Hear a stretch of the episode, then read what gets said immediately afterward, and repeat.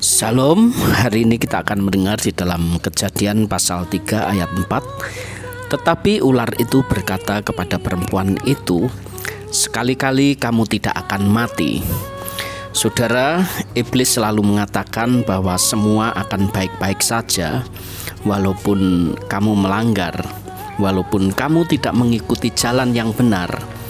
Padahal jelas di dalam kejadian pasal 3 ayat 3 dikatakan tetapi tentang pohon, tentang buah pohon yang ada di tengah-tengah taman, Allah berfirman, "Jangan kamu makan ataupun raba buah itu, nanti kamu mati." Saudara, di saat hutan digunduli, maka lambat laun eh, banjir dan longsor pasti terjadi.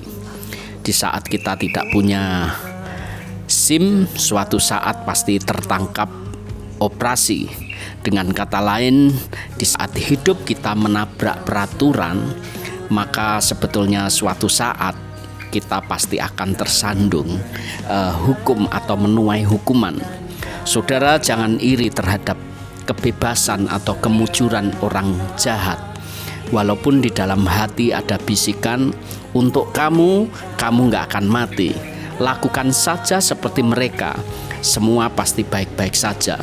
Saudara, Allah sudah memberi batas bagaimana seharusnya bekerja, bagaimana seharusnya menempatkan diri di dalam hal-hal lainnya dalam kehidupan kita.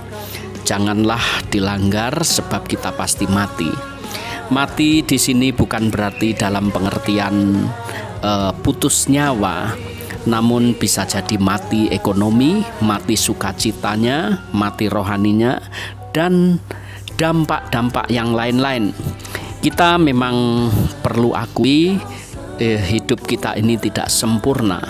Bahkan boleh dikatakan banyak kekurangan dan kelemahan.